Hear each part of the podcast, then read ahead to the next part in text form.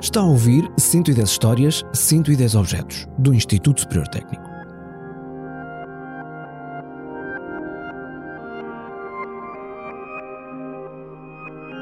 Costuma dizer-se que a vida dá muitas voltas, que não há um dia que seja exatamente igual ao outro dia.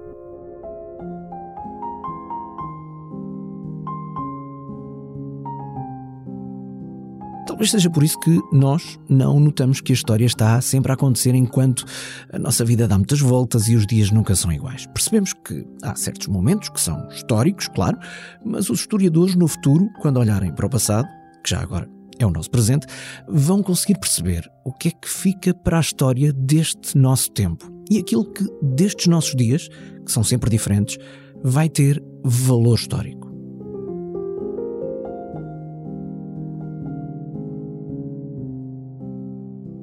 Bom, serve isto para dizer que os objetos sobre os quais vamos falar neste episódio, quando foram feitos, provavelmente não foram feitos com a mínima intenção de entrarem para a história. Aliás, eles tinham uma função muito específica e muito imediata. Mas hoje, o mero facto de ainda existirem dá-lhes um inestimável valor histórico.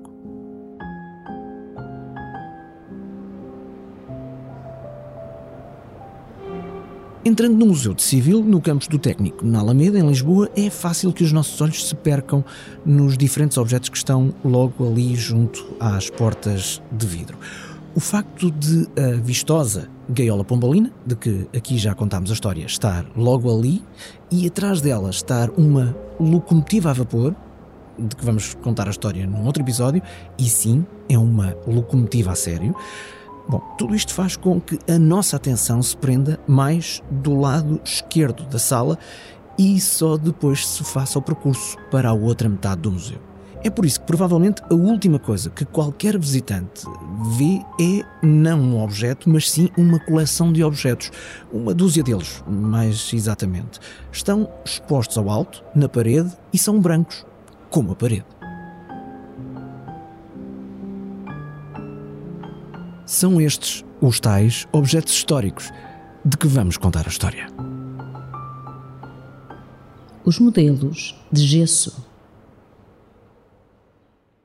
Tanto quanto sei, eh, estes gessos, estes modelos foram utilizados de, nas aulas do professor Porfírio Pardal Monteiro.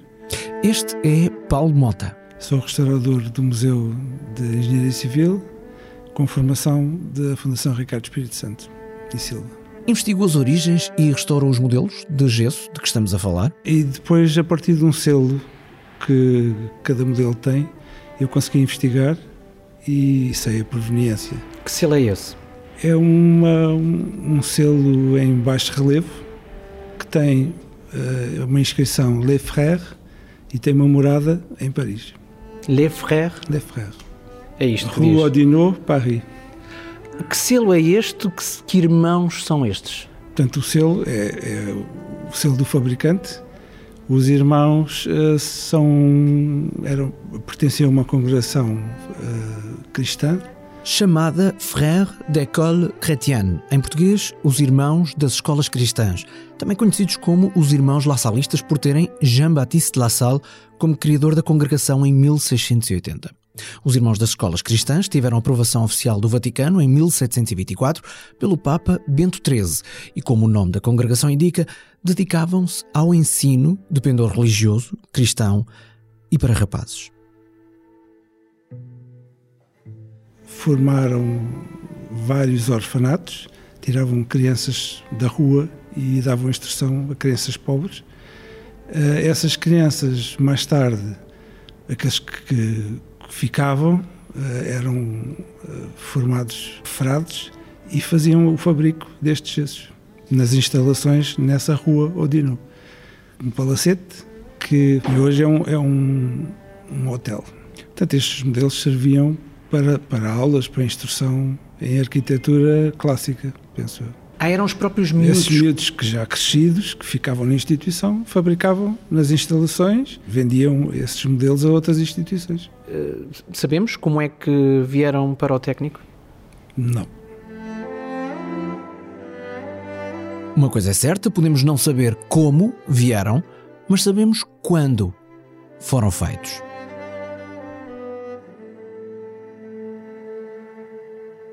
Portanto, de acordo com os manuais, temos algumas datas. 1901, acho que é uma das datas posteriores. Uh, 1905 e há aqui um mais antigo. 1892. Portanto, estamos perante uh, modelos Cento mais que centenários já. Sim, exatamente. Uh, também conservados. Eu acho que têm alguma responsabilidade nisso. Sim. Quanto ao restauro, não, não, há, não, não foi um restauro complicado. Não? Não.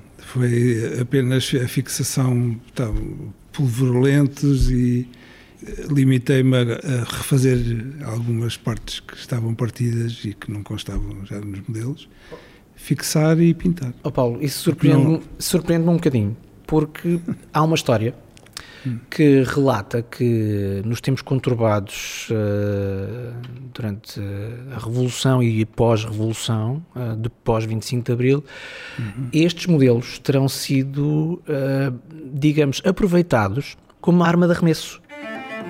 Bom, para podermos contar esta história, temos de voltar atrás no tempo duas vezes. Desde logo ao tempo dos acontecimentos, logo a seguir ao 25 de Abril, e também ao tempo em que começámos a fazer as primeiríssimas entrevistas para este programa. O meu nome é António Ressano Garcia Lamas, sou professor catedrático jubilado do Departamento de Engenharia Civil aqui do Instituto Superior Técnico. Que nos contou isto. Eu estava cá no técnico fechado, no pavilhão central, num fim de semana, e houve uma, uma tentativa de assalto havia dois movimentos de alunos, um de, um de muito extrema esquerda e outro de, associado ao Partido Comunista. E no, eles barricaram-se, os que estavam dentro do pavilhão central, porque tinham estado, estado em reunião, foram barricaram-se dentro do técnico, fecharam as portas e os outros cá de fora tentaram entrar. E, e eles, no Salão Nobre, bombardearam os que estavam no pátio ali na, na frente do pavilhão central com indo buscar tudo o que encontraram dentro do pavilhão central. Bancos, modelos. É, a certa altura, o, o chefe das oficinas de civil, que era ali também, no pavilhão central, que estava cá, estava eu e ele só, curiosamente, no, no pavilhão, vimos o que estava a acontecer e tentámos é, suster aquela bombardeamentos de, de catapultagem de modelos de arquitetura sobre os assaltantes e conseguimos salvar alguns. Estamos a falar de lançamento de pedras, basicamente. É, era de coisas projéteis que eram estas, mas também eram móveis, porque também os bancos foram pela janela, etc. E o que resta aqui, eu não sei se é tudo, eh, se ainda há mais, já não me lembro, mas são restos dessa batalha campal no pavilhão central e do fim do Museu de Arquitetura.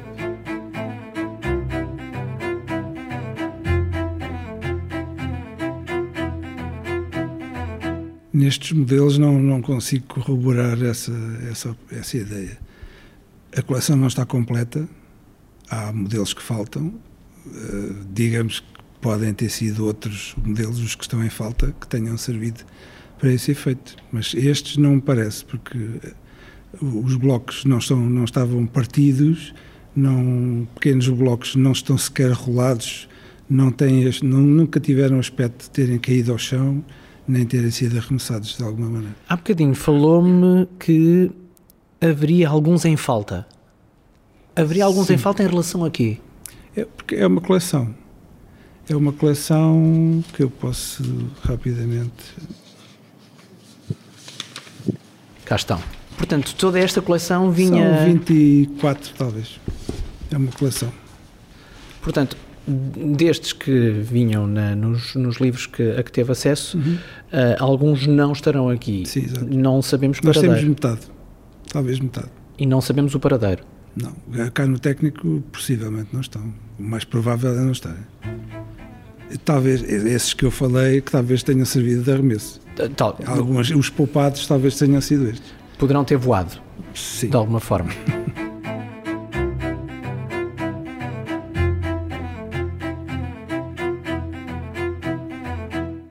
pouco, Paulo Mota disse-nos haver registros de que Porfírio Perdal Monteiro, o homem que desenhou o Campos da Alameda e que ensinou na escola que desenhou, usava estes modelos nas aulas. Mas a chegada destas peças a Lisboa, vindas de Paris, terá acontecido bem antes, talvez ainda antes do técnico sequer existir.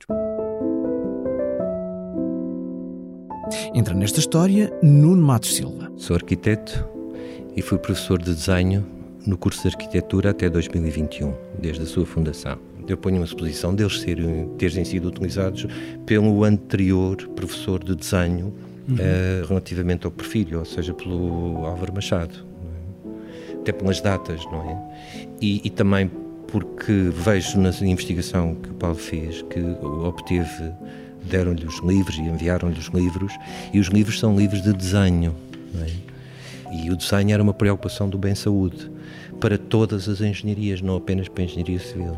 Bem Saúde, recordando Alfredo Bem Saúde, o primeiro diretor do Instituto Superior Técnico, na Fundação, em 1911.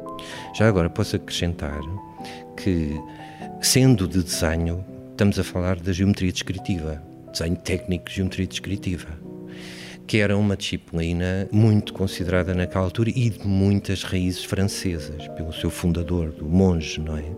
Gaspard Monge, ligado a uma tradição fortíssima, que era a d'École Polytechnique. Gaspard Monge foi uh, um dos proeminentes pessoas da Escola Politécnica, que formava os engenheiros, mas que durante um tempo foi também formadora de arquitetura dos arquitetos. Ora bem, essa tradição, essa ancoragem eh, politécnica faz uma maior atenção aos aspectos construtivos. Peguei no assunto da geometria descritiva para lembrar que no meu tempo ainda apanhei, como no curso, na formação, a cadeira no primeiro ano chamava-se geometria descritiva, no segundo ano chamava-se estereotomia. E o que era a estereotomia? É exatamente o que nós vemos aqui nestes modelos. Uhum. Era, reparem que era o nome da cadeira, não é?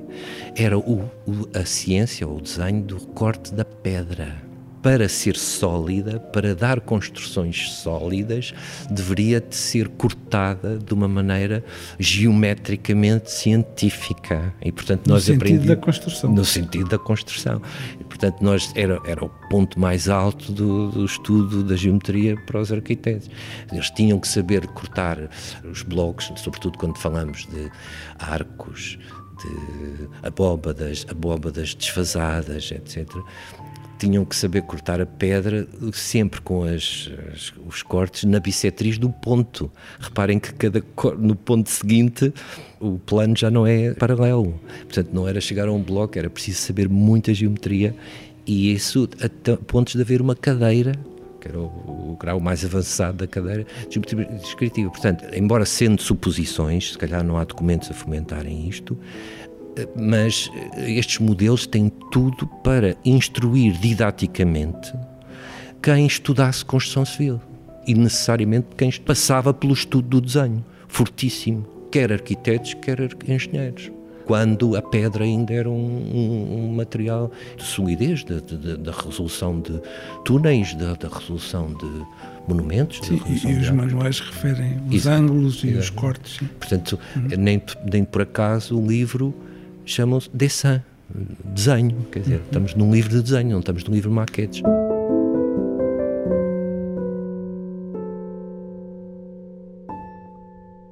Voltamos ao restaurador Palmota e aos modelos de gesso que estão expostos no Museu de Civil do Técnico. Disse-me que tem mais do que um século. Uh, há muitos exemplares destes? Tanto quanto sei da minha investigação, não existe mais.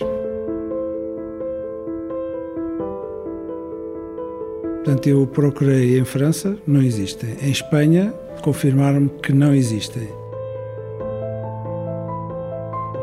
Em França, a partir da Terceira República, a partir de 1904, estes monges e qualquer instituição foi legalizada. Instituição de, de ensino. Chegados aqui, é absolutamente necessário dar mais algum contexto histórico e, desde já, peço que tenha alguma paciência comigo. Nos finais do século XIX e nos inícios do século XX, em França, grande parte do ensino estava ainda entregue à Igreja, o que era o caso precisamente da Congregação dos Irmãos das Escolas Cristãs. Os fabricantes destes modelos de gesso, que recordo como ordem religiosa, tiveram aprovação oficial do Vaticano em 1724. O Paulo Mota falou mesmo agora da Terceira República Francesa. Foi um regime político implementado em 1870 e que se foi tornando progressivamente mais progressista, o que significou uma crescente separação entre Estado e Igreja. Nessa viragem de século, a figura do fundador da congregação, Jean-Baptiste Lassalle, até estava em altas para o Vaticano. Lassalle, que morreu em 1719, foi beatificado em 1888 e em 1900 acabou mesmo por ser canonizado pelo Papa Leão XIII no Vaticano. Em França, outros ventos já vinham soprando há algum tempo pode dizer-se que Jules Ferry abriu as hostilidades. Antes de ser Primeiro-Ministro, foi Ministro da Educação. Abriu o ensino em geral, também ao sexo feminino, e tornou o ensino primário gratuito e obrigatório para todas as crianças. Com tudo isto, os colégios que até ali eram exclusivos para rapazes perderam essa exclusividade. Jules Ferry também ficou conhecido por ilegalizar os jesuítas e decisões como essa mantiveram-se nos anos seguintes por outros republicanos progressistas, como aconteceu no mandato de Émile Combes como primeiro-ministro, já no início do século XX. França e o Vaticano estavam completamente de costas voltadas, a concordata de 1801 foi revogada e deu-se por completa a separação entre Estado e Igreja. Consequência disso, em 1904, ordens religiosas, como a dos laçalistas, não só foram ilegalizadas, como foram perseguidas. E é aqui que retomamos a nossa história. Foram ilegalizados e tiveram que fugir. Portanto, fugiram para a Bélgica, para a Espanha, alguns para Portugal e para o Canadá e para outros, outros países. 1904, não muito depois da data que surge no, nos livros, portanto, uh, não quero presumir muito livremente, mas uh, pode presumir-se que estes modelos deixaram de ser uh, manufaturados logo a seguir a terem sido feitos sim, estes, não é? Pouco, pouco depois, sim. Eu normalmente pergunto neste programa qual é a importância do objeto que escolhemos para cada episódio. Eu fico com a sensação de que, para além do aspecto estético, são lindíssimos, das histórias que estão associadas que não conseguimos corroborar, mas que são contadas de facto, e há quem corrobore, fico com a sensação de que, se calhar, a grande importância de que são praticamente peças únicas no mundo. Concorda, sim, Paulo? eu penso que sim. Pelo menos aquilo que eu consegui investigar, sim. Não me conseguiram encontrar. Há algumas coisas parecidas, uns modelos, mas não são estes, não, é, não são desta coleção, no Museu de Arte et Métier, em Paris. Mas não são desta, Não são coleção. desta coleção. Esta coleção É ainda assim, não conseguiu encontrar. Não, iguais não. Nesta altura e posteriormente existiram muitas empresas, in- inclusive, que faziam modelos didáticos de estudo para vender a, a outras escolas. Muitas Uhum. empresas. Havia exposições em Paris com essas empresas que apresentavam os trabalhos novos, as maquetes novas e eram muito procuradas pelos professores e pelas instituições. Iguais a este é que não. não. Não, talvez devido a como os, os monges eh, foram perseguidos, acabou ali. Portanto, não, não levaram possivelmente nem, nem os moldes, porque isto, são- isto é feito com moldes, não é? Não ficaram nem os moldes nem as peças. E nós, naquele, no intervalo Curto de curto, tempo. eh, conseguimos ou comprar ou chegaram cá de qualquer maneira. Já o referimos aqui, como cá chegaram, não conseguimos dizer, mas podemos dizer onde estão e onde podem ser vistos estes sobreviventes e belíssimos objetos históricos. No Museu de Civil, no Campos do Técnico, na Alameda, em Lisboa.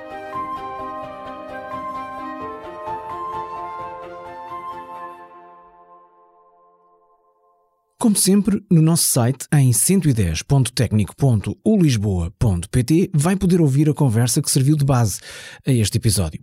Falámos em simultâneo com o restaurador Paulo Mota e o professor Nuno Matos Silva, a quem agradecemos. A conversa aconteceu precisamente no Museu de Civil, mesmo ao lado dos modelos de gesso. Também aí, meses antes, tínhamos falado com o professor António Lamas, que ouvimos neste episódio a contar-nos a história da batalha entre grupos rivais após o 25 de Abril, que pode ter reduzido para metade o espólio inicial destes modelos de gesso do técnico.